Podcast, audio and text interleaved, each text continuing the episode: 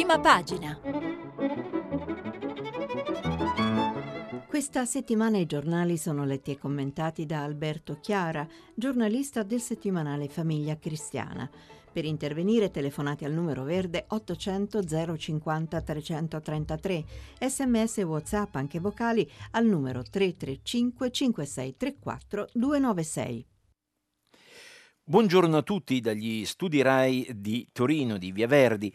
Eh, iniziamo la lettura dei giornali che oggi eh, offrono una varietà di argomenti eh, molto più accentuata rispetto ai giorni scorsi, eh, perché abbiamo molta politica, molto estero, molta eh, economia, e, eh, ma anche giustizia, sia per quanto riguarda la prescrizione, sia per quanto riguarda la scarcerazione del sindaco di Bibbiano. Dunque è un ventaglio ventaglio eh, di notizie, un ventaglio di approfondimenti eh, con incursioni, ad esempio il Corriere della Sera sui giovani eh, che lasciano piacevolmente sorpresi.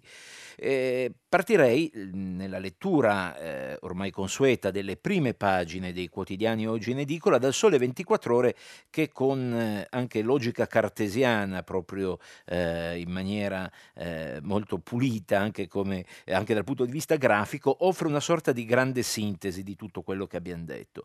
Eh, titolo d'apertura, all'ILVA 4.700 esuberi, sindacati in rivolta, al contropiano eh, del MISE, il Ministero dello Sviluppo Economico, economico. Eh, il quotidiano della Confindustria eh, dà ragione della crisi dell'acciaio e del nuovo piano industriale di Arcelor. I dipendenti sono ridotti a 6.098 a partire dal 2023. Sciopero dei lavoratori e manifestazione nazionale a Roma il 10 dicembre. Eh, Patuanelli sono disponibili a investire piano industriale da 8 milioni di tonnellate. Così eh, il Sole 24 ore eh, nell'apertura dedicata alla crisi eh, dell'ILVA, la richiesta eh, di licenziamenti, questo eh, sostanzialmente senza tante parafrasi e giri di parole significa il termine esuberi. Eh, la fotonotizia è, è dedicata al bilaterale tra Giuseppe Conte e Donald Trump, Donald Trump a Londra, il faccia a faccia in chiusura del eh, summit eh, della Nato che festeggia i 70 anni, l'ombra cinese sul vertice Italia-USA, Trump sembra che l'Italia non procederà con eh, Huawei e il 5G.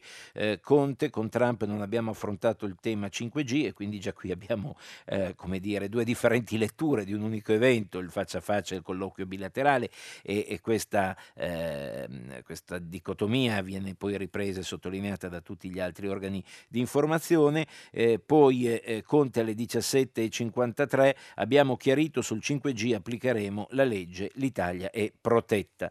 Eh, ancora eh, sul mm, eh, Sole 24 ore il problema dei bancari parte dal piano Unicredit, l'offensiva della Fabi, del sindacato eh, che tutela i lavoratori eh, negli istituti di credito contro i tagli e ancora Eurogruppo, il MES va firmato a gennaio, Visco sostenibile il debito dell'Italia. Così il Sole 24 ore. Eh, il manifesto eh, fa il controcanto con eh, la solita capacità di elaborare titoli ad effetto. Riserva indiana eh, e il titolo a tutta pagina che domina una foto eh, di eh, Taranto molto cupa, molto grigia. Arcerol Mittal detta le condizioni per restare a Taranto, 4700 700 esuberi entro il 2023, più della metà già dal prossimo anno, i sindacati piano irricevibile, il 10 dicembre sciopero, Patuanelli deluso dalla multinazionale entro lunedì il piano alternativo del governo.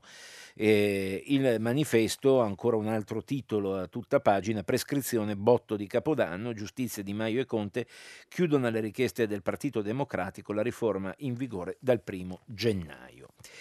E dicevamo mh, la varietà di argomenti. Dunque, eh, dopo questa eh, apertura, mh, queste aperture dedicate ai problemi occupazionali, eh, veniamo alla stampa avvenire eh, che eh, viceversa dedicano ampio spazio all'emergenza eh, clima, al COP25, al summit sul, sui mutamenti climatici in corso a Madrid.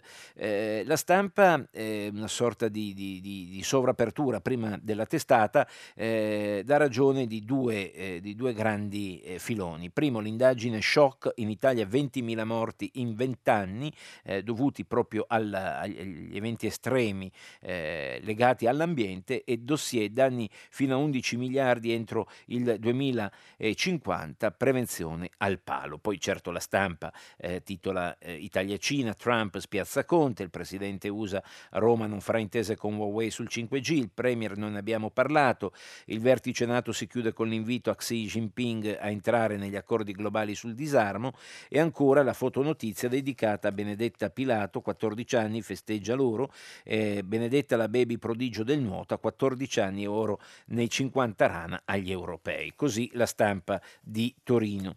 Eh, avvenire, dicevamo, anche il quotidiano eh, di ispirazione cattolica edito dalla Conferenza Episcopale Italiana, eh, titola Clima basta parole, il Papa alla COP25 di Madrid, risposte deboli dal mondo, c'è ancora tempo, una ricerca shock, l'Italia sesto paese per le vittime dovute a disastri ambientali eh, ed è eh, quello che già sentivamo in parte dalla stampa, eh, questi due quotidiani a venire la stampa hanno deciso di ehm, nobilitare la riflessione dando eh, le aperture delle rispettive prime pagine. Avvenire, tra l'altro, esce con il quotidiano per bambini Popotus. E ancora sull'ambiente, a modo suo, secolo XIX, danni per il maltempo, eh, Liguria la più colpita in Italia eh, e una fotonotizia che domina la prima pagina del quotidiano eh, pubblicato a Genova, eh, che peraltro ovviamente eh, sofferma la propria attenzione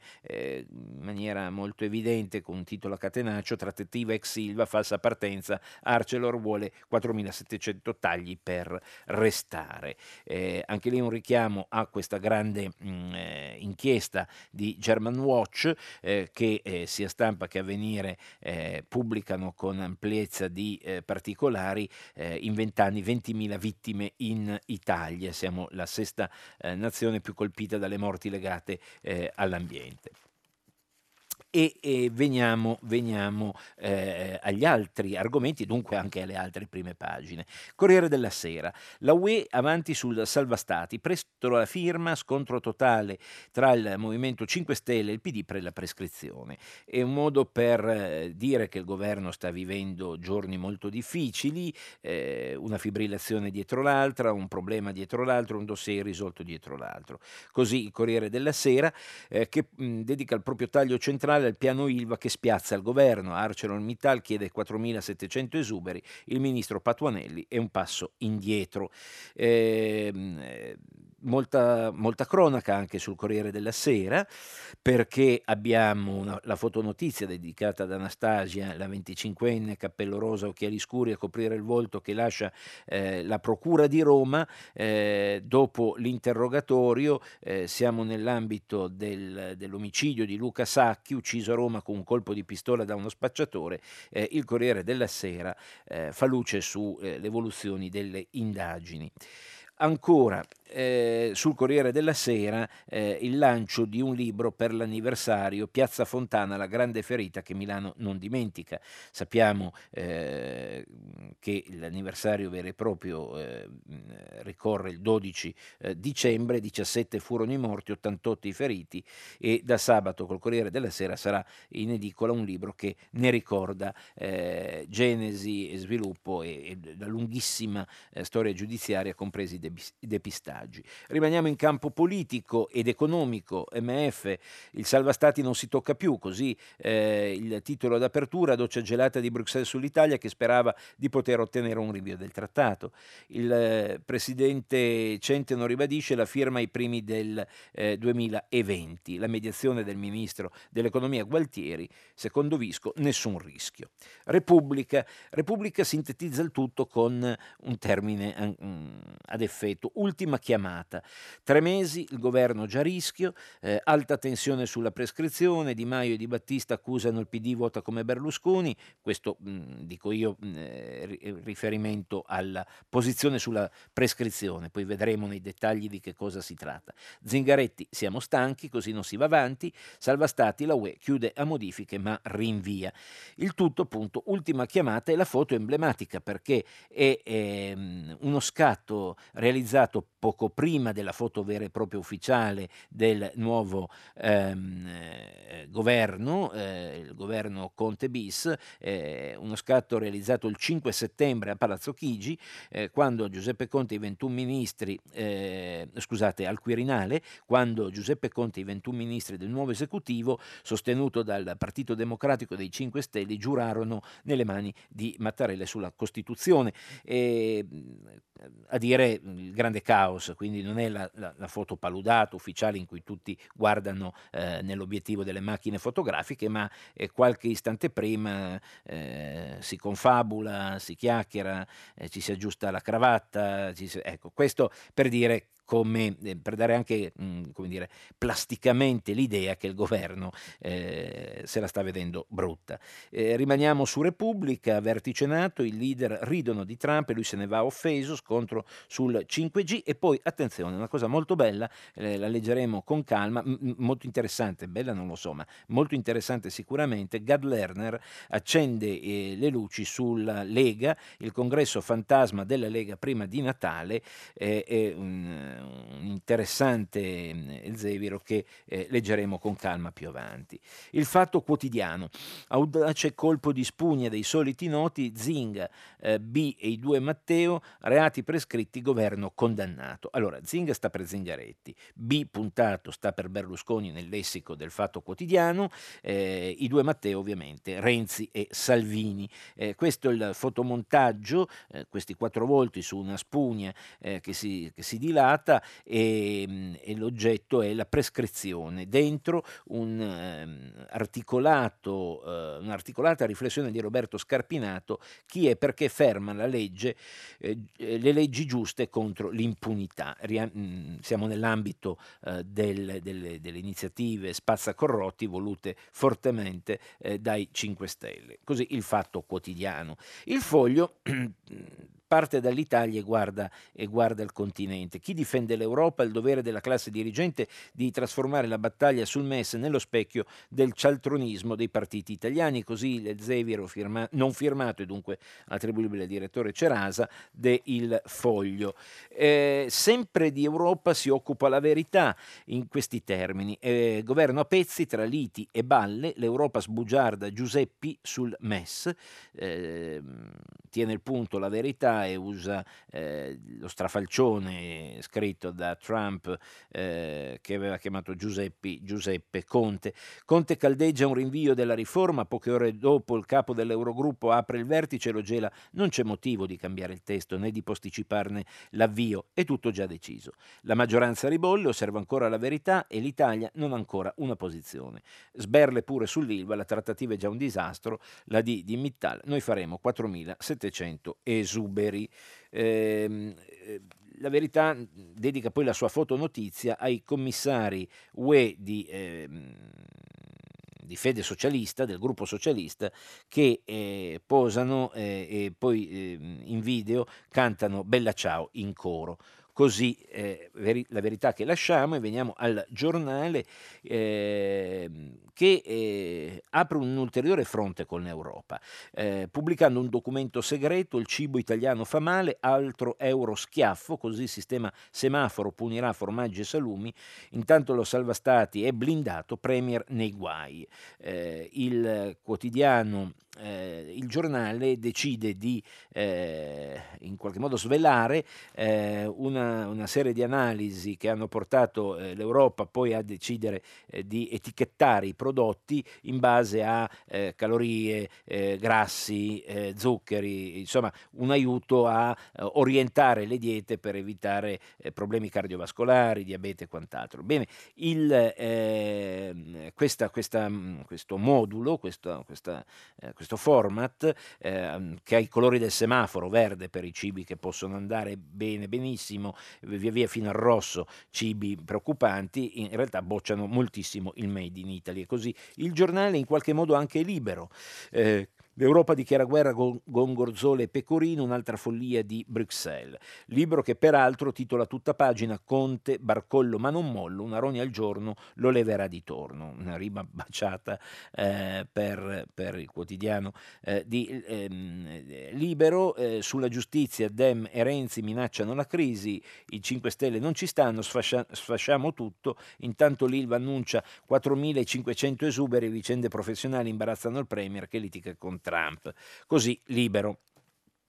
Il, il giorno eh, dedica ehm, eh, la fotonotizia e l'apertura eh, ad Andrea Carletti, 47 anni, sindaco eh, del Partito Democratico di Bibbiana, arrestato il 27 giugno. Eh, ora la Cassazione ne ha deciso la scarcerazione.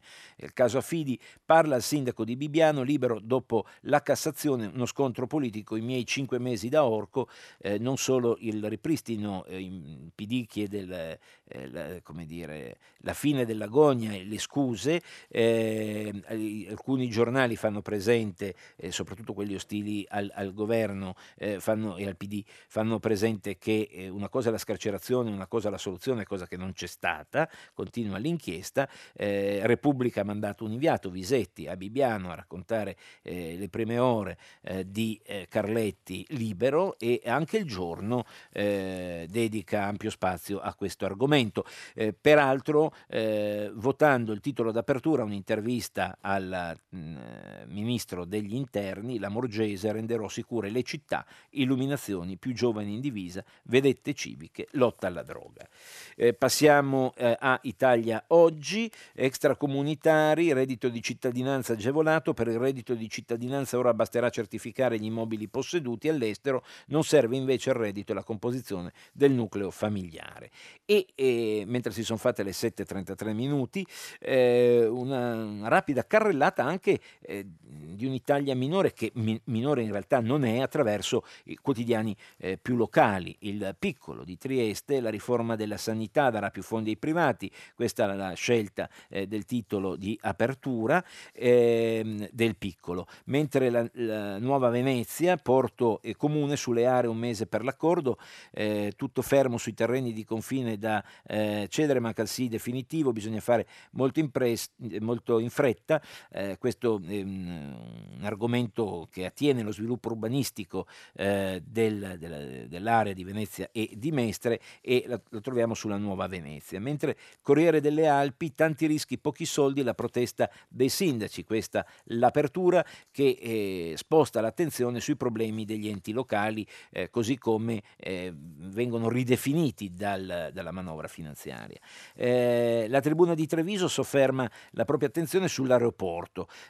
Eh, l'aeroporto di, di, di, quell'area di territorio. Bocciatura del master plan dell'aeroporto, Canova e scontro tra Zaia e 5 Stelle. Zaia si scaglia eh, contro il Movimento 5 Stelle, non bastava la pedemontana, le grandi opere, ora anche l'aeroporto. Dietro tutti i problemi che sta vivendo l'Italia dei cantieri ci sono sempre loro, i grillini. Così la tribuna di Treviso. Mentre il Tirreno eh, fa una scelta interessante perché decide di eh, dare la fotonotizia con gran rilievo a un mito, eh, Clint Eastwood, 90 anni, ho avuto buoni geni da mio nonno, Clint Eastwood tra pochi mesi compierà 90 anni ma si appresta a tornare sul grande st- schermo come regista e produttore di Richard Jewell. Eh, Richard Jewell è una, dico io, non, non, non, sto leggendo più il Tirreno, ma il Tirreno, ma giusto per capirci, era una guardia, eh, un agente eh, ad Atlanta che sventò un, un attentato ma eh, patì molto perché eh, fu eh, ingiustamente sospettato,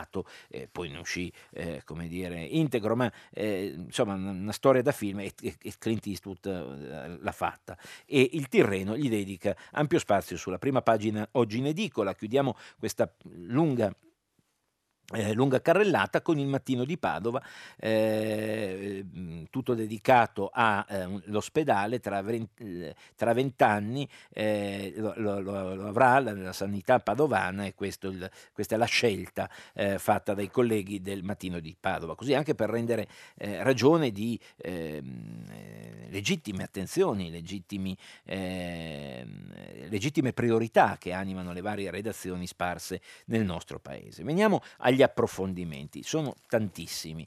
Eh, parto dal, dal, punto di vista economico, perché siamo, abbiamo voluto aprire eh, con il Sole 24 Ore, il manifesto, eh, che eh, a modo, ciascuno a modo suo eh, partiva proprio ne, con i problemi che vive l'industria, il prodotti- vivono i settori produttivi italiani, vari settori produttivi e il settore bancario. Allora, eh, Avvenire eh, dà spazio a un economista, Leonardo Becchetti, eh, che eh, ragiona di etica e di economia, come ridistribuire i frutti di talento e di impegno. Il paradosso mer- meritocratico, scrive in prima pagina avveni- su di Avvenire oggi eh, Leonardo Becchetti, è singolare osservare come in tema di me- meritocrazia il Vangelo e il pensiero liberale dicano la stessa cosa. Nella parabola dei talenti i tre servi ricevono uno cinque talenti, uno due, il terzo solo uno, i primi due li investono e ne ottengono altri cinque due rispettivamente, chi ne aveva ricevuto solo uno ha paura e lo sotterra. Sarà solo quest'ultimo a subire i rimproveri e la punizione del padrone. La parabola suggerisce che i talenti non sono ugualmente distribuiti e non sono meritati, ma rappresentano piuttosto una dotazione di partenza. Chi ne riceve cinque invece di uno non ha fatto nulla per meritarselo. La vita, prima ancora che il padrone, punisce non chi ha avuto pochi talenti, ma chi non si è messo in gioco. E poi, osserva il, l'economista Leonardo Becchetti, interessante notare come James eh, Buchanan, uno dei più noti esperti di scelte pubbliche del pensiero economico eh, mainstream, quindi il capitalismo eh, di, di 4.0, non dice cose molto diverse quando ricorda che i risultati della vita dipendono da quattro fattori: talento, fortuna, denaro, impegno e che l'unico meritevole di premio è l'impegno. Poi, sintetizzo io, eh, Leonardo Becchetti eh, va eh, a, a, ragionare di come questo impegno viene declinato oggi in Italia. Innanzitutto eh, richiama fattori noti, si è rotto l'ascensore sociale, eh, la classe media dunque è, è mezza esplosa se non esplosa del tutto e si fa fatica a trovare meccanismi di redistribuzione dei benefici a più ampie fasce di popolazione, meccanismi ormai inceppati. Eh, Cosa dire allora a livello di eh, proposte? Eh, posto che eh, per realizzare gli obiettivi sono necessari un sistema formativo capace di aiutare i ragazzi a maturare desideri e passioni, quindi la, la, scuola. E vedremo che un altro ehm, elemento ricorrente, ad esempio nell'analisi che ne fa Repubblica, eh, la scuola, e abbiamo visto ieri eh, la relazione, di, ehm, l'analisi, lo studio di Ox e Pisa, eh, come ci vede così indietro, ragazzi che non sanno eh, o, o, faticano a leggere eh, o, e, e, a interpretare e capire ciò che leggono. Bene, prima cosa dice Becchetti, l'economista Becchetti su Avvenire oggi, sulla prima pagina di Avvenire oggi, è la scuola, eh, rivedere un, eh, il sistema formativo rendendolo davvero capace di aiutare i ragazzi a maturare desideri e passioni. E ancora l'innovazione, eh, dando eh, veramente spazio a investimenti che sappiano eh, premiare le idee e infine per favorire la distribuzione, redistribuzione dei benefici a tutta la popolazione sono necessarie non solo politiche ridistributive, ad esempio la fiscalità progressiva, ma anche predistributive, ovvero quegli investimenti in salute, istruzione e accesso al credito che garantiscano per quanto possibile le pari opportunità avvicinandoci alla situazione ideali in cui i risultati di ciascuno sono indipendenti dalle condizioni di partenza.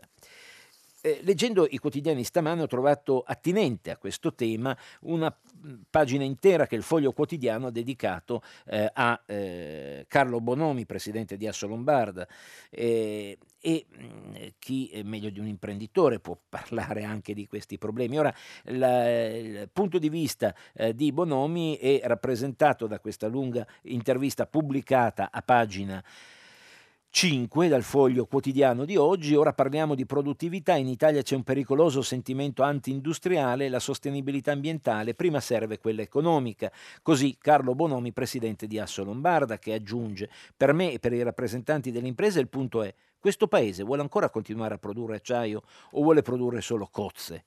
E ancora, bisogna trovare delle risorse finanziarie, ci siamo inventati la plastic tax, era finanziata solamente ad aumentare il gettito? O era penalizzante e basta? E ancora, interi pezzi dell'industria italiana scompariranno. Sentite qualcuno al governo che ne parla? Io ho un referente per parlarne? No, nessuno.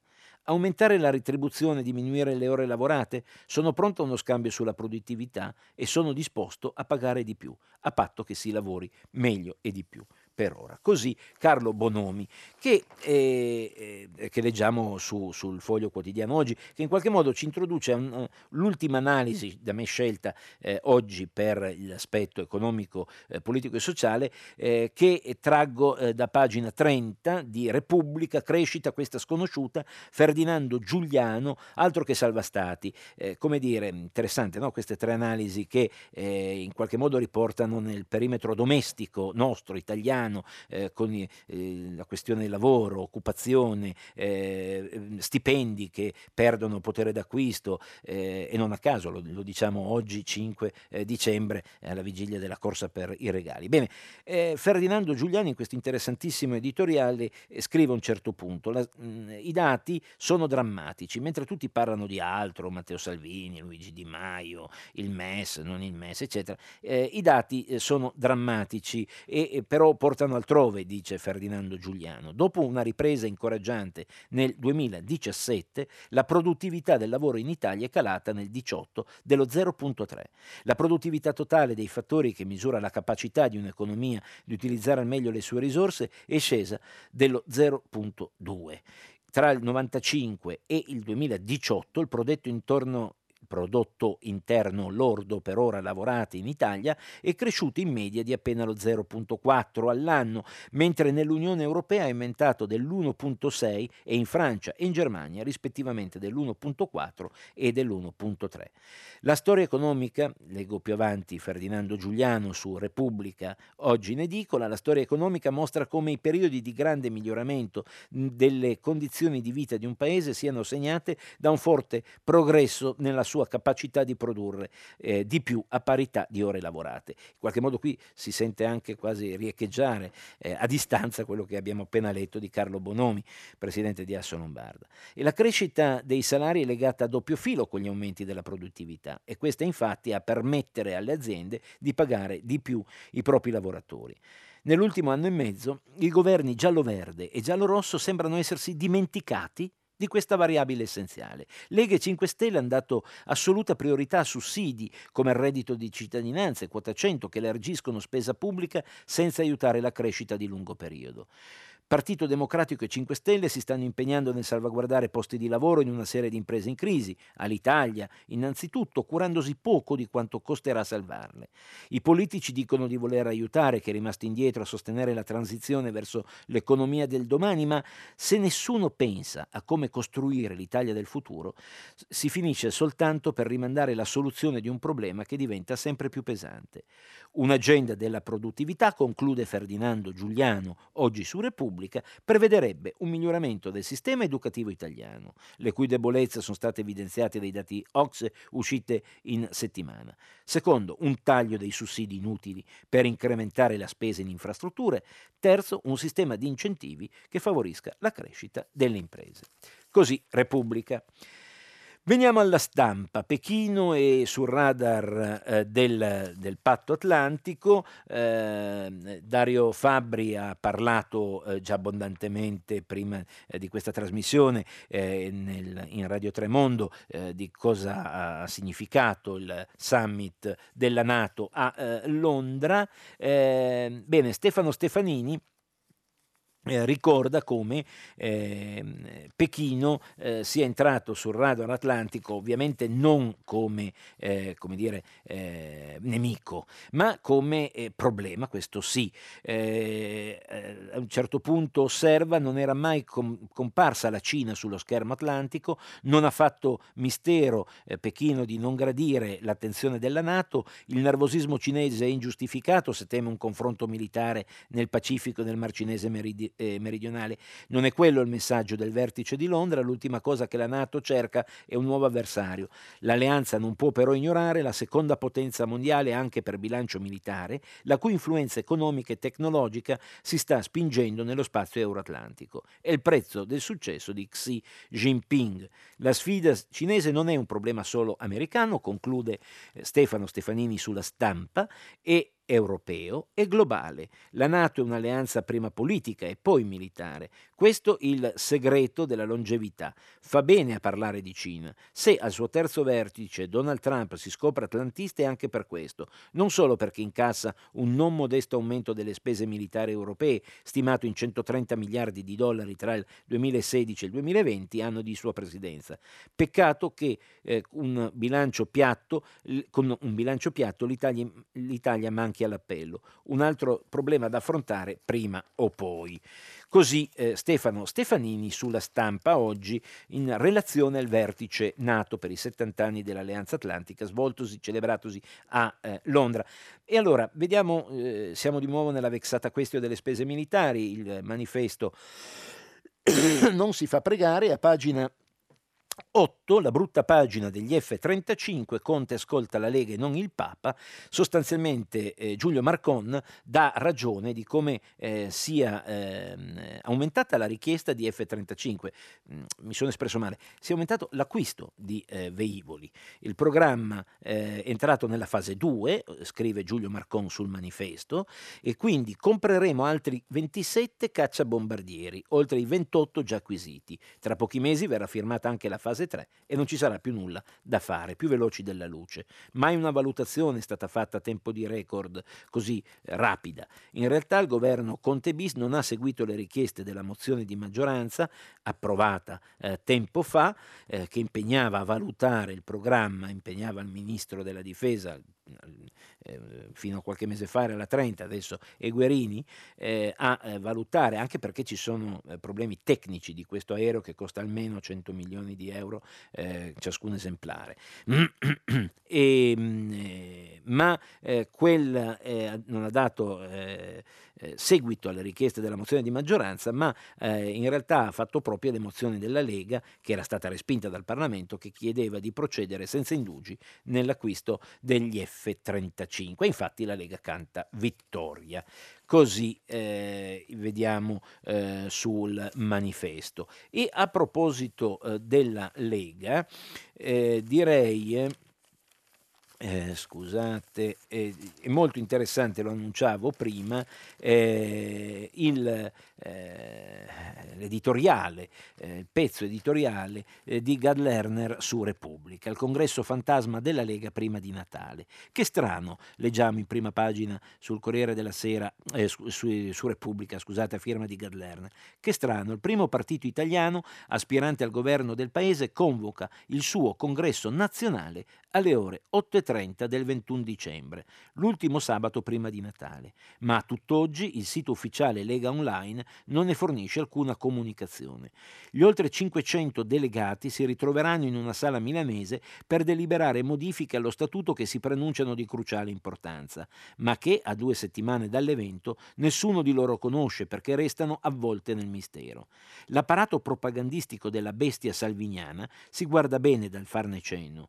Se si ha notizia della convocazione del congresso del movimento, osserva Gad Lerner in prima pagina su Repubblica, registrato con la denominazione Lega Nord per l'indipendenza della Padania, lo si deve a Gianni Fava, unico dissidente tra i 30 membri del Consiglio federale della Lega Nord riunitosi lo scorso 25 novembre, lunedì, nella sede di via Bellerio. E poi prosegue Gad Lerner a pagina 31 eh, di Repubblica altrimenti è probabile che non se ne saprebbe ancora niente. Per la verità, quel giorno a sorpresa, su una sedia a rotelle, si presentò alla riunione anche Umberto Bossi, il fondatore che per statuto figura presidente a vita della Lega, ma dopo aver ascoltato quell'annuncio se ne andò via senza votare la convocazione. Disse solo non fate il funerale della Lega, non se lo merita, e lo rassicurarono con un applauso. Secondo Gianni Fava, invece, prosegue Gad Lerner su Repubblica, e qui siamo a pagina 31, il congresso del 21 dicembre sarà un vero e proprio funerale, anche se mascherato. Le modifiche statu- statutarie illustrate da Roberto Calderoli, infatti, preannunciando un testo scritto che nessuno ancora ha avuto modo di leggere, prevedono l'azzeramento delle cariche, la nomina di un commissario al posto dell'attuale segretario Matteo Salvini e la modifica dell'articolo 33 dello Statuto. Sarà insomma consentita la doppia iscrizione per cui i tesserati di Lega Nord potranno confluire anche nella Lega per Salvini Premier. Tra i militanti tenuti all'oscuro fioccano le congetture. Innanzitutto, dal 21 eh, dicembre in poi, eh, sarà prima gli italiani o prima i padani? È evidente che Matteo Salvini, riciclatosi nazionalista da secessionista che era, ha la necessità di trasferire nella nuova Lega che porta il suo nome, caso unico anche nella storia dei partiti populisti, i poteri oggi detenuti dalla Lega Nord, se non altro per fronteggiare l'insidiosa concorrenza patriottica di una sovranista a piano carati come Giorgia Meloni, leader di Fratelli d'Italia. Per Salvini sarebbe una contraddizione in termini restare segretario della Lega Nord, che nel suo statuto oggi prevede l'articolo 1 l'indipendenza della Padania, con la figura e la statura di leader nazionale che si è dato in questi mesi, in questi anni. Dopo aver svuotato la Lega Nord delle sue attuali eh, prerogative, eh, vorrebbe in qualche modo trasformarla anche in bad company, in qualche modo accollando a questa Lega Nord potenziata, eh, buttata su un binario morto, anche i 49 milioni di debito rateizzato che la Lega deve risarcire allo Stato italiano per un uso distorto del finanziamento pubblico. Insomma, una vera e propria liquidazione, un colpo di mano al quale il responsabile organizzativo Roberto Calderoli lavorava silenziosamente da due anni. E, ehm, così Gad Lerner che chiude con uh, graffiante ironia, per ora al Consiglio federale in via Vellerio si sono limitati a far sapere una questione legata ai tempi. Il 21 dicembre faremo in fretta, chi ha tempo venga, gli altri pazienza. Così, chiude Gad Lerner su Repubblica, alla chetichella e alla faccia della democrazia interna, Salvini sta cucendosi addosso l'abito con cui intenderebbe governare tutti noi. Beh, trovo molto interessante, molto anche preoccupante eh, questo eh, pezzo che apre su eh, su, che apre, squarcia il velo ecco, su un, un evento eh, per, nulla, per, nulla, secondario. Vediamo gli altri eh, gli altri editoriali, gli altri approfondimenti, il Corriere della Sera, eh, Sabino Cassese, lo sguardo rivolto al passato, riprende il MES, tralascio la parte in prima pagina, trovo molto molto interessante quello che scrive a pagina 5 perché eh, aiuta tutti noi, eh, i lettori e i radioascoltatori di prima pagina, a, a, a compiere eh, un passo oltre nella comprensione del testo del MES. Eh, allora dice, ma perché sostanzialmente all'inizio dice, perché dobbiamo opporci così in maniera viscerale a, un, eh, a una modifica di alcuni articoli di un trattato già firmato nel 2012. Perché scagliarci così a testa bassa contro l'Europa? E allora dice, vi, faccio, vi spiego il perché secondo Cassese non vale la pena, non è giusto. Nell'organo di governo del MES, scrive Cassese a pagina 5 del Corriere della Sera, le decisioni più importanti vanno prese con mutuo accordo e comunque l'Italia ha già una quota di capitale che le consente un potere di veto. Dovremmo paura, aver paura di noi stessi? I 19 paesi che fanno parte del MES contribuiscono non in base alla propria rischiosità, ma in base alle proprie dimensioni, popolazione e prodotto lordo. Quindi la Germania, il paese che presenta meno rischi, contribuisce con la quota più elevata. Non è questo un esempio di quella solidarietà che chiediamo ogni giorno all'Unione Europea? si domanda Cassese sul Corriere della Sera. Le modifiche proposte riguardano principalmente l'attribuzione al MES, insieme alla Commissione europea, in collegamento con la Banca Centrale Europea, del compito di valutare le sostenibilità del debito dello Stato richiedente. E qualunque istituzione che eroga un prestito deve farlo. Bene, la possibilità del fondo di risoluzione delle banche di ricorrere al MES se i propri fondi non fossero sufficienti per intervenire sulle banche in difficoltà eh, non evoca eh, il fatto che eh, nessuno ehm, darebbe eh, soldi a chi non, eh, non, è in grado di eh, restituirli? L'aggiunta di un altro controllore del debito pubblico, composto dai 19 governi dell'Eurozona, alla Commissione europea, ma senza che il suo controllo produca effetti se non viene richiesto il suo intervento, bene, dov'è il problema in questo caso? Il dubbio sollevato da qualche critico riguarda il potere del MES, reso più incisivo, di condizionare il suo intervento a una ristrutturazione del debito. Ma chi presterebbe risorse finanziarie a qualcuno che sia di, non sia in grado di restituirle? E lo Stato che non voglia sottostare a tali condizioni non avrebbe sempre l'opzione di non ricorrere al MES? Dovrei concludere che si è fatto molto rumore per nulla e che stiamo perdendo un'altra buona occasione per far sentire la nostra voce all'Unione Europea. Ma vorrei aggiungere, conclude Sabino, eh, Sabino Cassese sul Corriere della Sera, ma vorrei aggiungere che forse non tutto il male viene per nuocere. Coloro che dovranno negoziare a Bruxelles potrebbero far valere proprio queste continue difficoltà avanzate dai nostri sovranisti per ottenere una rapida approvazione dei progetti relativi al completamento dell'Unione gestione bancaria, all'assicurazione sui depositi, al bilancio dell'Eurozona. Così Cassese sul eh, MES. Scusate. E torniamo a... Eh, Torniamo alla politica interna. Il giornale con Augusto Minzolini eh, racconta eh, una cosa già, già, detta, cioè questo Movimento 5 Stelle che sta per esplodere e, e, una parte con lo sguardo di Maio in testa, uomo di destra che pensa alla destra e, e un'altra parte che invece ha il cuore più a sinistra. Eh, eh, lo fa partendo, eh, alla Minzolini, lo fa partendo da affermazioni raccolte in Parlamento, Matteo Renzi che dice eh, così come l'ho creato, così distruggo questo governo, ci metto un'ora, un quarto d'ora a cambiare spartito, anche perché io ad accettare il reddito di cittadinanza, quota 100 e le tasse, anche micro micro o l'abolizione della prescrizione, non ce la faccio.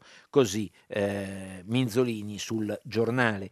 Segnalo Roberto Scarpinato sul fatto quotidiano, chi blocca le leggi contro l'impunità e a favore eh, della norma che blocca la prescrizione eh, a partire dal primo grado in poi, eh, fino al primo grado eh, va bene, eh, dopo il primo grado eh, no, racconta come in Italia si prescriva il 10-11% dei processi, nel resto del resto d'Europa lo 0,1 massimo il 2%, i nostri detenuti per reati fiscali sono un decimo anticipo della media UE. Sostanzialmente Roberto Scarpinato dice ci sono altri modi per eh, accelerare i, eh, i, processi e dare tempi certi alla giustizia, non quello di bloccare eh, eh la prescrizione eh, che, eh, che, invece è un, un, un elemento spazzacorrotti da mantenere.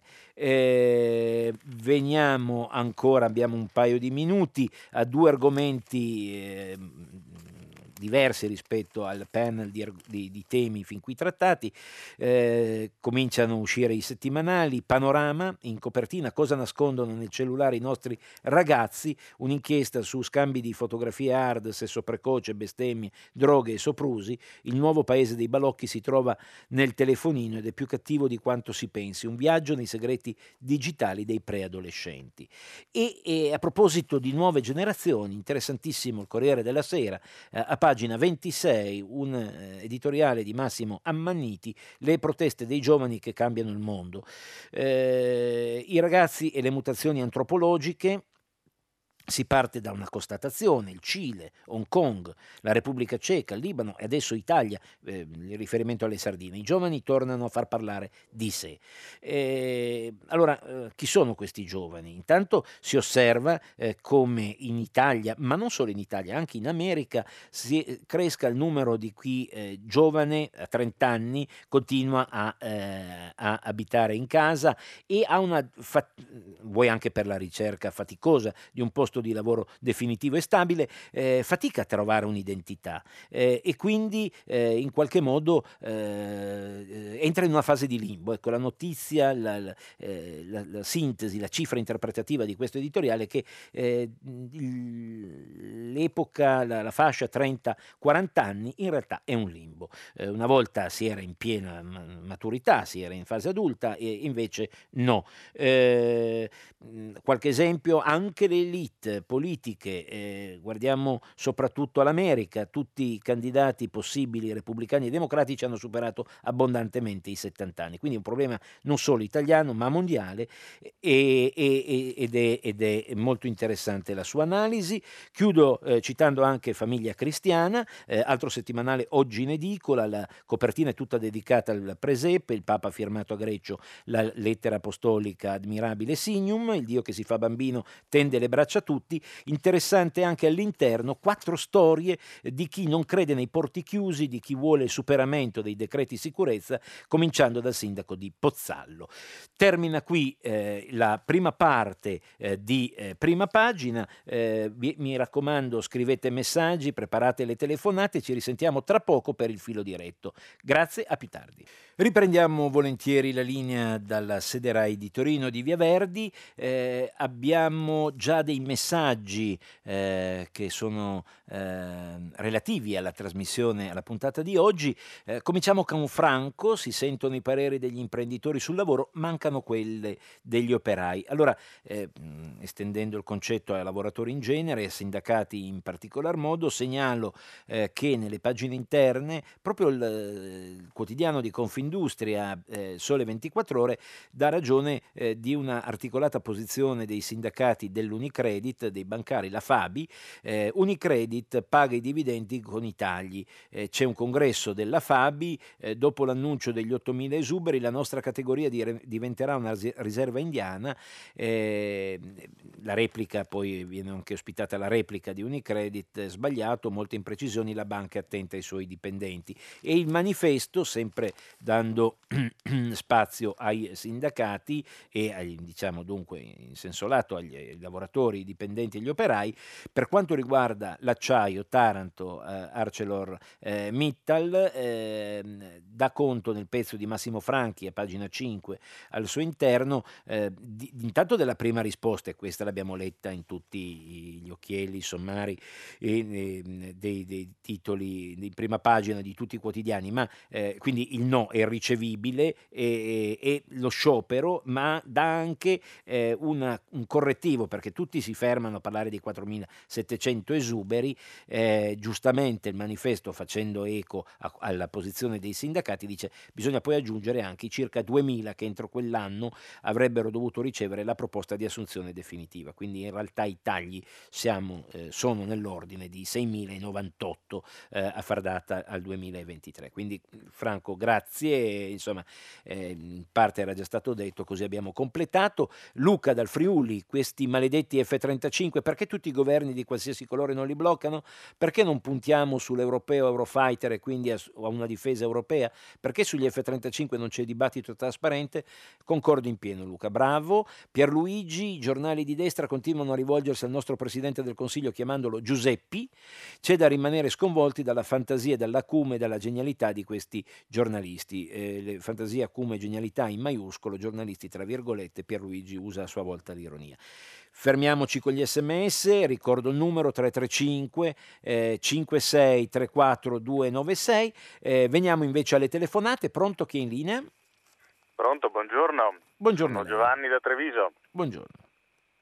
Eh, a, a, me verrebbe anche da intervenire sul discorso di F-35, ma vedo che comunque bene o male qualcuno dirà più o meno le stesse cose che volevo dire io.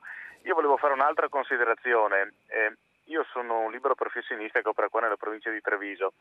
Tra quello che vedo e quello che sento anche tra i miei colleghi, amici e quant'altro, io noto una cosa, che in generale eh, non riguarda solo diciamo, le piccole e medie imprese che sono quelle che costituiscono diciamo, la spina dorsale della provincia di Treviso e anche della maggior parte dell'Italia, ma in generale eh, c'è una eh, notevole miopia da parte del, di buona parte degli imprenditori. Cerco di spiegarmi meglio. Eh, c'è ancora molto presente la mentalità abbiamo fatto così per 20 anni, per 50 anni, guarda dove siamo arrivati perché dobbiamo cambiare. Eh, molti, e stiamo parlando anche magari non della prima generazione ma anche della seconda generazione di imprenditori, eh, non si rendono conto che il livello di complessità a cui siamo arrivati adesso richiede necessariamente anche la flessibilità di cambiare la strategia, di cambiare il modo di pensare. Il fatto, banalmente, tanto per dire, eh, la possibilità di ehm, pagare dei consulenti per fare l'analisi di come funziona l'azienda, cioè vale a dire di vedere il livello di efficienza dell'azienda, dove si può migliorare, cosa bisogna cambiare. Per molti questa è una cosa sconosciuta, è una spesa, non è un investimento ed è una cosa che a proporla non dico che fa venire l'orticaria, ma quasi. Eh, gra- grazie, grazie signor Giovanni. Interessante che lei richiami eh, gli imprenditori a esserlo davvero eh, per davvero, eh, quindi come dire, eh, non è una chiamata in correo di altri, eh, Stato, sistema e quant'altro, ma è un eh, ragazzi svegliamoci e, e, e leggiamo i segni dei tempi e comportiamoci di conseguenza. Interessante questo suo intervento, eh, osservo che le analisi vanno in, in questa direzione, cioè eh, la premiazione delle idee è il terzo punto eh, sottolineato sia da, dall'economista Leonardo Becchetti oggi su Avvenire, sia dall'editoriale di Repubblica, entrambi molto puntuali nell'affrontare il tema dei temi, il cuore dei problemi, la madre di tutte eh, le difficoltà nostre, cioè la, la, crescita zero, anzi stiamo andando indietro di questo, eh, se, si parla poco, tutti distratti da MES, prescrizione e quant'altro, ma eh, mentre le ricette fin qui elaborate dai due governi eh, a trazione 5 Stelle sono di assistenzialismo puro, non di investimento eh, per onestà va detto che il governo Renzi eh, aveva con eh, Industria 4.0 eh, e anche la parziale riforma eh, della, della, formazione, formazione professionale, rapporto scuola-lavoro, cercato di introdurre novità. Questa è storia, non, non è propaganda. Ecco, ecco, oggi ci si ferma molto alla propaganda e alla miopia di guardare in, eh, il risultato immediato, certo, dando il reddito di cittadinanza o quota 100 soddisfi una parte di elettorato, ma come è stato ben spiegato negli editoriali letti poc'anzi, eh, si tradisce un, ulteriormente le nuove generazioni e il futuro. Grazie signor Giovanni, veniamo alla chiamata successiva, pronto? Pronto, buongiorno. Sono Filomena e Filomena, telefono okay. da Roma. Sì. Dunque, eh, io sono una pensionanda, vado in pensione il 30 dicembre eh, per vecchiaia, ho ah, 77 ecco. anni e 42 anni di servizio. Ho inoltrato la domanda di pensione a maggio, il mio istituto ha eh, aggiornato i contributi a settembre e ancora la mia pensione è in elaborazione. So di colleghi che sono 3-4 mesi che sono in pensione e non hanno ricevuto la pensione. Come si fa a vivere senza pensione? Senza soldi, io devo pagare l'affitto, devo mangiare. È una cosa inaudita, è un, di un'inefficienza paurosa in questo periodo l'Inps. Io stamattina sto andando all'Inps e, cre- e farò di tutto per avere una risposta certa, non mi muoverò da lì finché loro non mi diranno cosa eh, quando avrò la certezza della pensione. Devo pagare un affitto, devo mangiare, è una cosa inaudita. Sì. E eh, ha ragione signora Filomena, ieri c'è, c'è stata una interessante inchiesta eh, di Repubblica che proprio metteva eh, in, in, luce questo gap, eh, vado a memoria, potrei sbagliare, ma nell'ordine di due mesi per i dipendenti privati e nell'ordine di quasi tre mesi per i dipendenti pubblici, media, media ritardo, e, e vuol dire ritardo. E, vuol dire due mesi di, di affitto, di, di, di vita eh, normale per, per, chi esce dal, eh, dall'imprenditoria, qualunque azienda essa sia, dall'imprenditoria privata e, e tre, eh, quasi tre dal, dal, dal settore pubblico. una delle risposte è l'incremento degli organici, eh, è stato sbloccato il turnover e arrivano, mi pare anche lì di ricordare, vado a memoria, 5.000 nuovi eh, addetti, dipendenti INPS, proprio per dar eh, manforte eh, nel, nello sbrigare le pratiche. Comunque lei eh, ha fatto bene a denunciare questo, questo, evento, signora Filomena, come vede eh, almeno un quotidiano di, di, di, ampia portata se, fa, se ne è fatto carico per eh, raccontarlo e per capire i perché e, e le possibili soluzioni. Grazie, intanto do un'occhiata agli sms. Aldo, se il Partito Democratico diventa il partito degli impuniti è davvero finito. Poi Alberto le giungono solo missioni, messaggi di consenso, di critica, ne ha letti solo uno o due finora. Complimenti, eh, colgo una certa ironia, a dire la verità do conto di, di, di, tutto, quindi quello che eh, esce su eh, Rai Play Radio leggo, quindi, eh, ma comunque benvengano le critiche se formulate in termini civili e costruttive. La soluzione, suppongo, dal punto di vista economico è far timbrare il cartellino, eh, poi un altro sms, uno dei problemi non marginali è che in molti tribunali della Grande Italia è che i giudici non presenziano in tribunale, alcuni si presentano solo il martedì per alcune ore. La produttività dei giudici è un, te- è un argomento a tema, effettivamente, ha ragione l'ascoltatore o l'ascoltatrice. Uh, infine, a proposito di critiche, ci hanno terrorizzati per mesi in tv con la decapitazione dell'ISIS, da giorni parlate di spese militari e della loro inutilità, a saperlo in Siria si mandavano reparti con attivisti di Sant'Egidio, redattori del manifesto, incursori del, di Leu, armati di belle parole pronunciate davanti a un PC e l'imma- immancabile caffè, oppure senza PC ascoltando Rai 3 come come capire chi ha ragione? Me lo spiega il signor Giuseppe. Eh, allora, circa le spese militari, parlo a titolo molto personale, ma sapendo di interpretare settori della società civile italiana, e lo diceva anche un, un sms di un ascoltatore prima, una cosa è ragionare in termini di difesa e una cosa è ragionare in termini di offesa. Eh, un bombardiere cos'è? Eh, un caccia eh, è difesa e basta, ma un, bomba- un, caccia bombardiere che è molto bombardiere più che caccia, che cos'è?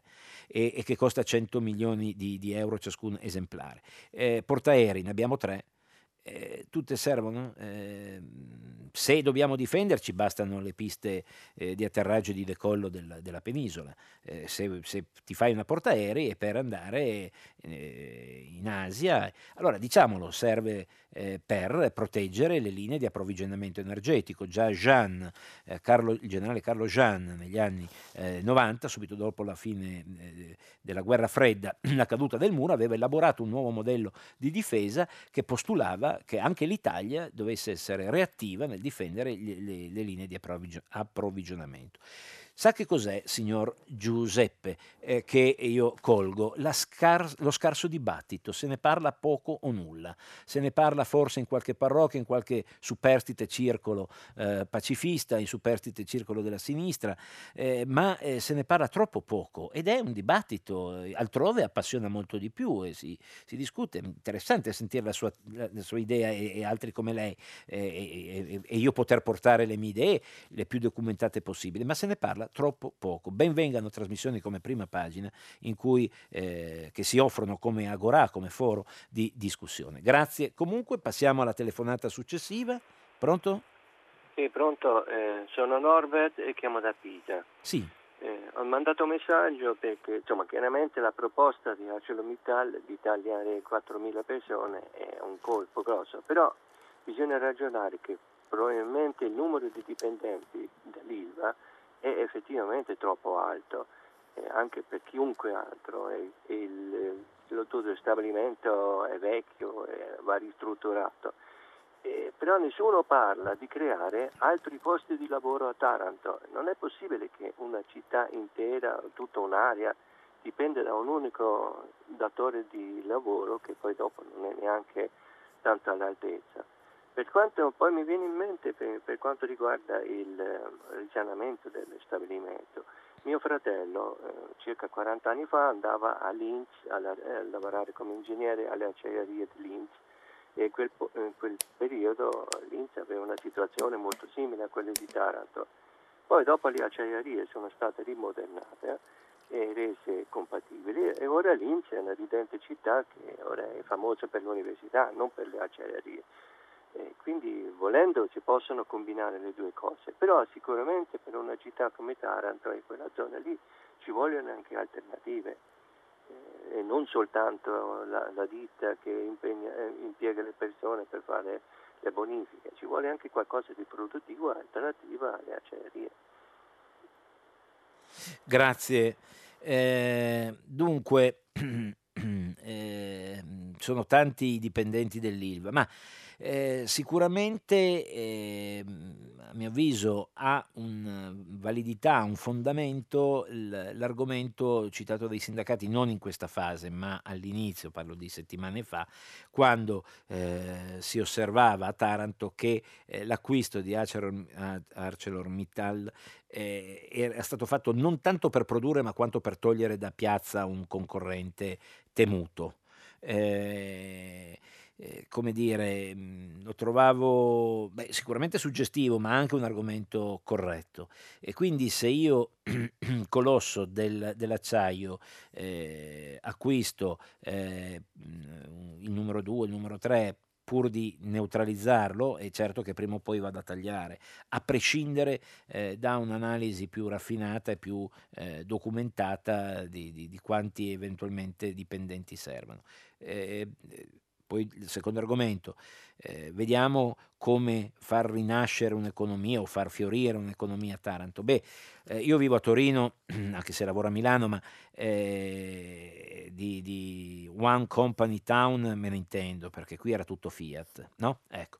Eh, certo, eh, adesso mh, vivo, vivo, a Mirafiori, eh, uno stabilimento che occupava nel maggior, eh, maggior fulgore 60.000 operai quasi 60.000 operai. Ora ce ne sono 2-3.000 a, a, regime e altri 2.000 eh, che vanno e vengono in cassa integrazione. Bene, certo, la cultura, eh, um, si è investito molto nella cultura a Torino. La Reggia di Venaria è, è, diventata un gioiellino, ma a livello di occupazione di posti fa 100, 100 erotti eh, posti a tempo indeterminato. Allora, è giusto secondo me difendere, eh, che queste città difendano eh, i propri siti produttivi eh, fino alla fine, con delle compatibilità che un, giorno, che un, tempo erano meno accentuate, la compatibilità con l'ambiente, la compatibilità eh, con eh, l'urbanistica, eccetera, eh, ma soprattutto ambiente e salute sono le discriminanti. giusto investire sapendo che c'è un, una traversata del deserto, cioè le città cambiano pelle e nel mentre, e il mentre può durare un anno, due anni, dieci anni, vent'anni, eh, si soffre tutti, eh, si, si, pedala in salita e così eh, sarà Taranto come è stato a Torino. direi l'unica città che oggi in qualche modo, eh, città, e parliamo di città, non di territori, nord-est, eh, in qualche modo lo diceva anche Giovanni di Treviso prima, ma città è Milano che può eh, cantare essere ancora, avere un sorriso, tutte le altre. Eh, quindi il One Company Town bene fa secondo me Taranto a difendere il più possibile l'ILVA. Eh, grazie, passiamo alla telefonata successiva, pronto? Eh, pronto, buongiorno, sono sì. Antonio, chiamo da Messina. Sì. Eh, senta, io venerdì scorso mi trovavo per strada e ho assistito con piacere a un bellissimo corteo qui nella mia città di un migliaio di, di giovani che manifestavano per eh, l'adozione di misure efficaci per contrastare l'innalzamento delle temperature. E devo dire che però a mio avviso ci sono ancora comportamenti individuali e comportamenti collettivi che sono completamente fuori dal tempo. Le faccio un esempio, eh, a Messina, la mia città, c'è ancora una temperatura che è quasi primaverile, tanto per eh, dare un'idea. Beato lei. Eh.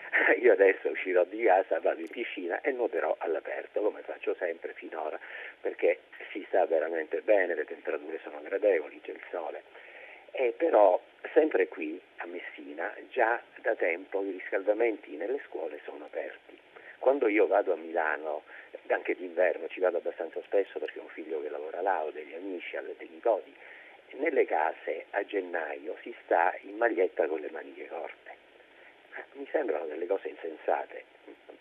Troverei logico che d'inverno si stesse in casa con una camicia felpata e un pullover di lana.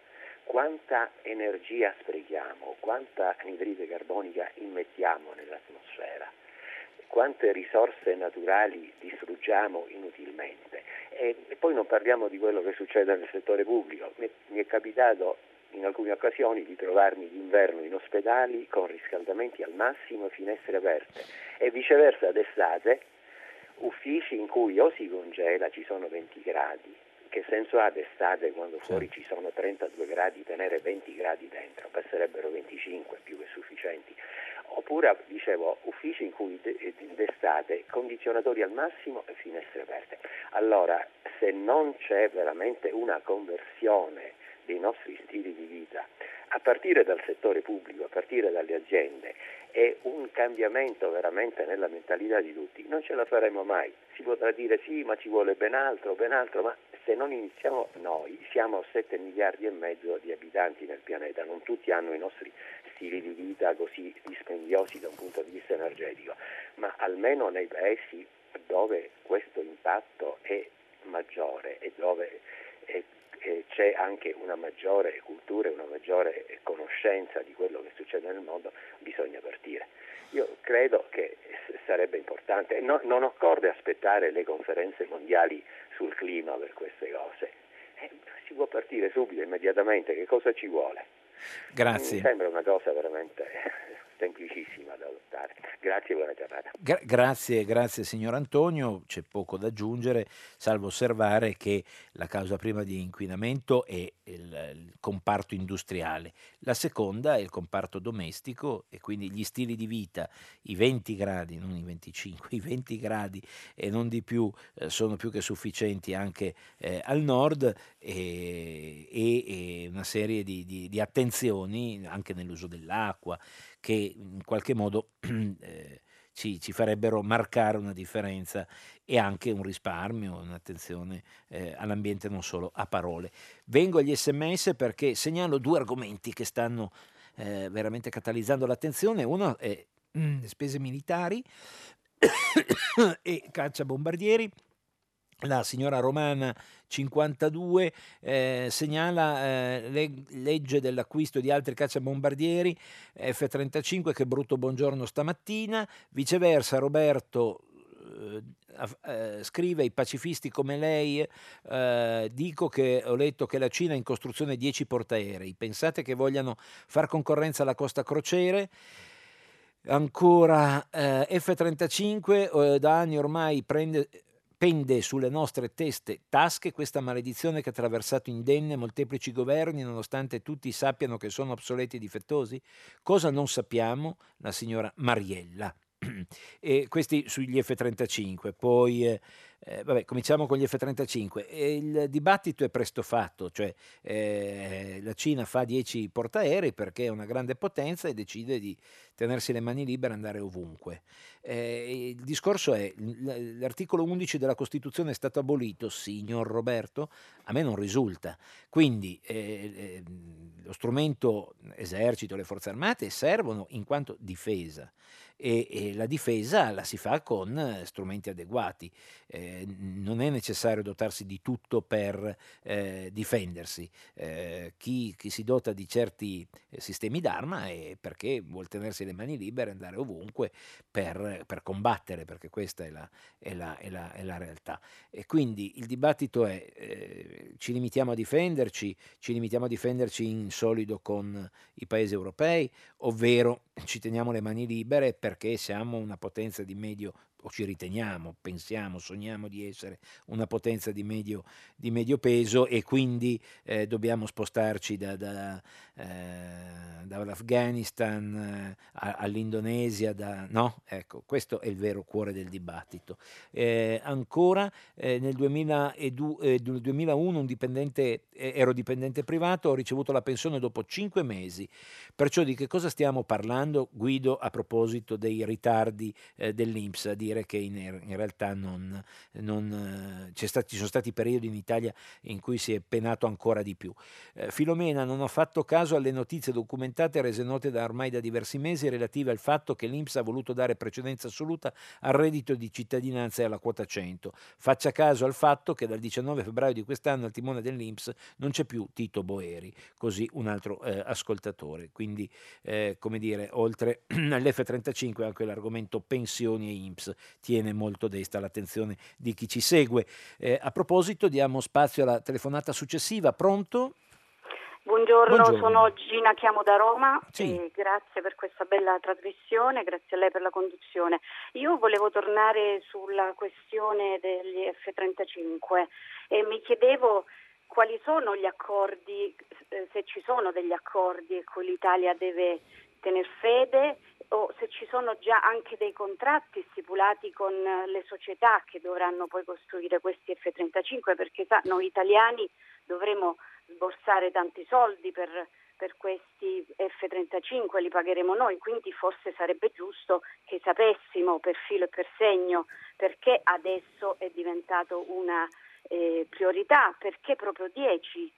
Che cosa lei diceva dobbiamo difendere le fonti di approvvigionamento, però capiamo da dove ci vengono questi obblighi precisamente, probabilmente visto che è così importante abbiamo il diritto di saperlo. La ringrazio. Oh, grazie a lei. Eh, allora, eh, correttamente un'ascoltatrice, mi pare, insomma, eh, una persona intervenuta prima attraverso gli sms osservava che è una storia trasversale. Effettivamente risaliamo ai governi mh, mm, eh, Prodi e D'Alema eh, come negoziazione. Poi la firma è successiva, la messa a punto è successiva, mi pare, vado a memoria, quindi potrei sbagliare. In ogni ogni caso, ha attraversato centrosinistra, centrodestra, centrosinistra, centrodestra, governi tecnici, Monti e quant'altro, eh, Renzi ed è arrivata fino a noi. Eh, sono anni e anni che eh, va avanti. Eh, interessante è, è, l'azienda con cui abbiamo firmato, la Lockheed Martin, eh, americana, multinazionale eh, leader o comunque grandissima multinazionale attiva nel settore armamenti e, e un'altra cosa che è stata evidenziata da, da, un, da un, nostro ascoltatore, eh, questo velivolo eh, cammin facendo ha evidenziato anche difetti tecnici. Eh, nasce come eh, aeromobile a decollo verticale, quindi imbarcabile eh, su, nostre, eh, sulla Garibaldi ad esempio, cioè la tutto ponte, che non è una vera e propria portaerei, eh, perché ha poco ponte, c'è, c'è, poco spazio per far decollare aerei normali, quindi meglio un decollo verticale e l'F-35 lo consente, però ha tanti altri problemi evidenziati nel corso degli anni. in Italia, in Italia era, mh, eh, c'è stato consentito, eh, benignamente concesso di assemblare, ma la tecnologia rimane in mano americana, eh, e, e, a Cameri, eh, provincia di Novara, e queste sono le cose note. Eh, ritengo che come in tutti i contratti sia possibile recedere, certo avrà anche dei costi, il problema è non arrivare a stipulare quei, quei contratti lì. Ecco. Eh, il rapporto con l'America è, è, è frastagliato e ha più, più, volti e quindi probabilmente in quell'epoca eh, occorreva, occorreva eh, chiudere un contratto lì eh, piuttosto che sviluppare eventualmente con altri partner europei. L'Eurofighter citato prima è un caccia ormai obsoleto senza dubbio, ma eh, nato da un consorzio tutto europeo. Perché non continuare su quella strada? Punto interrogativo. Passiamo alla telefonata successiva. Pronto? Sì, salve, buongiorno. Mi chiamo Gregory, chiamo da Roma. Eh, buongiorno a tutti. Volevo intervenire rispetto a, mm, di nuovo rispetto all'ambiente e alla crisi climatica. Eh, volevo intervenire in particolare sulla posizione del Papa, che eh, si è mostrato, secondo mio avviso, un visionario rispetto a questo problema eh, con grande coraggio ha affrontato questo tema eh, con il suo enciclico e di recente mettendo in discussione la cultura di consumismo. Però la mia domanda era questa, che risonanza ha avuto queste sue eh, proclamazioni nella comunità cattolica? Cioè, c'è stata un, una risonanza con, con la comunità globale rispetto a questa questo argomento, ci sono stati dei, di discussioni di come diciamo, si potrebbe agire come comunità eh, in, in, maniera più concreta o sono rimasti delle bolle così che sono passati poi dimenticati eh, subito dopo. La eh, ringrazio. Chiedo scusa, chiedo scusa sì. non, ho, non, ho, appuntato il suo nome, perdoni, colpa mia. Eh, come sì, si chiama? sono Gregory. Gregory, Gregory sì, sì, chiamo okay. da Roma. Sì, sì, grazie, grazie signor Gregory, scusi. Eh, suppongo lei facesse riferimento alla Laudato Si. Eh, allora, la Laudato Si ha avuto eh, una gestazione già osteggiata. Eh, e acclarato che eh, alcuni, alcuni, settori imprenditoriali americani in qualche modo avessero fatto eh, arrivare a Roma la loro contrarietà a certe posizioni. Eh, l'ha laudato sì, per capirci, cogna eh, un termine che eh, non è teologico, è sociale, ecologia integrale, vale a dire c'è l'aspetto economico, eh, questa vigilanza, questa avversione a un capitalismo eh, selvaggio, dove il profitto è parametro di tutto, dove, eh, eh, come diceva giustamente il sindacato dei bancari, i dividendi vengono pagati dai tagli dei lavoratori, lì era riferito all'Unicredit, ma quante, quante crisi aziendali in qualche modo riecheggiano questo principio, quindi l'ecologia integrale disegnata da Papa Francesco prevede l'aspetto eh, economico, l'aspetto di tutela ambientale, la, la tutela dei diritti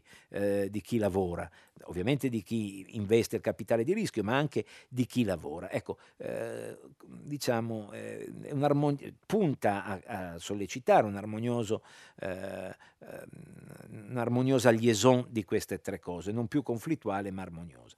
E, e la Laudato Si in qualche modo è stata eh, sicuramente oggetto di dibattito e lo sarà ancora di più a marzo eh, ad Assisi dove il Papa ha convocato economisti, imprenditori proprio per entrare nel vivo, anche nelle, nel, nelle technicalities, cioè nelle, eh, nei progetti pratici, concreti, quale economia solidale, quale economia di comunione, come fare un profitto giusto ma che non sia eccessivo, che permetta, ecco, quindi chi meglio di economisti e di imprenditori, di sindacalisti possono dirlo. Saranno 500 circa eh, le, le, professionalità che si ritroveranno ad Assisi. Eh, quindi, eh, signor Gregory, questo mi sembra un po' lo stato dell'arte, segnalo al riguardo un interessante sms sms del signor Piero, eh, trasmesso pochi fa qui in redazione, nessuno eh, che osi dire che il capitalismo ha finito la sua funzione e sta creando solo problemi. Credo proprio che eh, il Papa in qualche modo sia uno di questi, eh, perché questo capitalismo, un capitalismo selvaggio, eh, la scuola di Chicago e, ed Emuli eh, ha portato a una destrutturazione del mondo del lavoro, a parte fare soldi solo con la finanza, ma a una destrutturazione del del mondo del lavoro in cui i diritti vengono sempre più calpestati. Eh, grazie eh, anche al signor Gregory, passiamo alla telefonata successiva, pronto? Sì, pronto, buongiorno, è Renata Venezia. Sì. Eh, oggi si celebra la giornata del volontariato internazionale, ah, certo. che è un'iniziativa doverosa per dare giusto riconoscimento ai volontari di tutto il mondo per il lavoro, il tempo e le capacità che dedicano a sostenere iniziative di pace, aiuti umanitari, assistenza medica, tutela dei diritti umani, eh, eccetera. Ogni attività comunque di utilità sociale che non sia lucrativa. In Italia, secondo l'Istat, eh, il, numero di, di mm, cittadini che si dedicano al volontariato è di circa 6 milioni di persone, 12-60% della popolazione. Quello mondiale, i dati sono della John Hopkins University, di 970 milioni. Quindi un esercito infaticabile, eh, cosiddetto terzo settore non profit, che integra e in parte sostituisce l'intervento dello Stato laddove è carente. Se non che nel nostro paese, a differenza eh, che nella maggior parte degli altri paesi, non solo europei, esiste una normativa eh, sorta durante il, governo, il settimo governo Andreotti che impone l'assicurazione dei volontari, il che se da un lato eh, viene avvertito come uno strumento di tutela, eh, suggerisce qualche riflessione perché se in organizzazione stabile con una mh, mm, struttura determinata che implichi anche esercizio di attività in sé pericolose la funzione di tutela si giustifica Meno comprensibile è l'obbligo per il volontariato cosiddetto emergenziale, eh, senza particolari rischi, dove per ragioni contingenti non c'è la possibilità, e vorrei aggiungere neanche la reale necessità di dotarsi di copertura assicurativa. Recentemente tutto il mondo ha potuto apprezzare l'efficienza, l'organizzazione, la fattività di giovanissimi volontari nella mia città, Venezia, colpita da una acqua alta eccezionale, come è noto. Tutto a quanto pare bloccato ad un certo punto perché i volontari che si erano riuniti spontaneamente e, e tra l'altro per la maggior parte minorenni e per operazioni che erano semplicissime, come la raccolta di, di, di, di, sacchi di immondizia o la pulizia delle scale di anziani, non erano assicurati.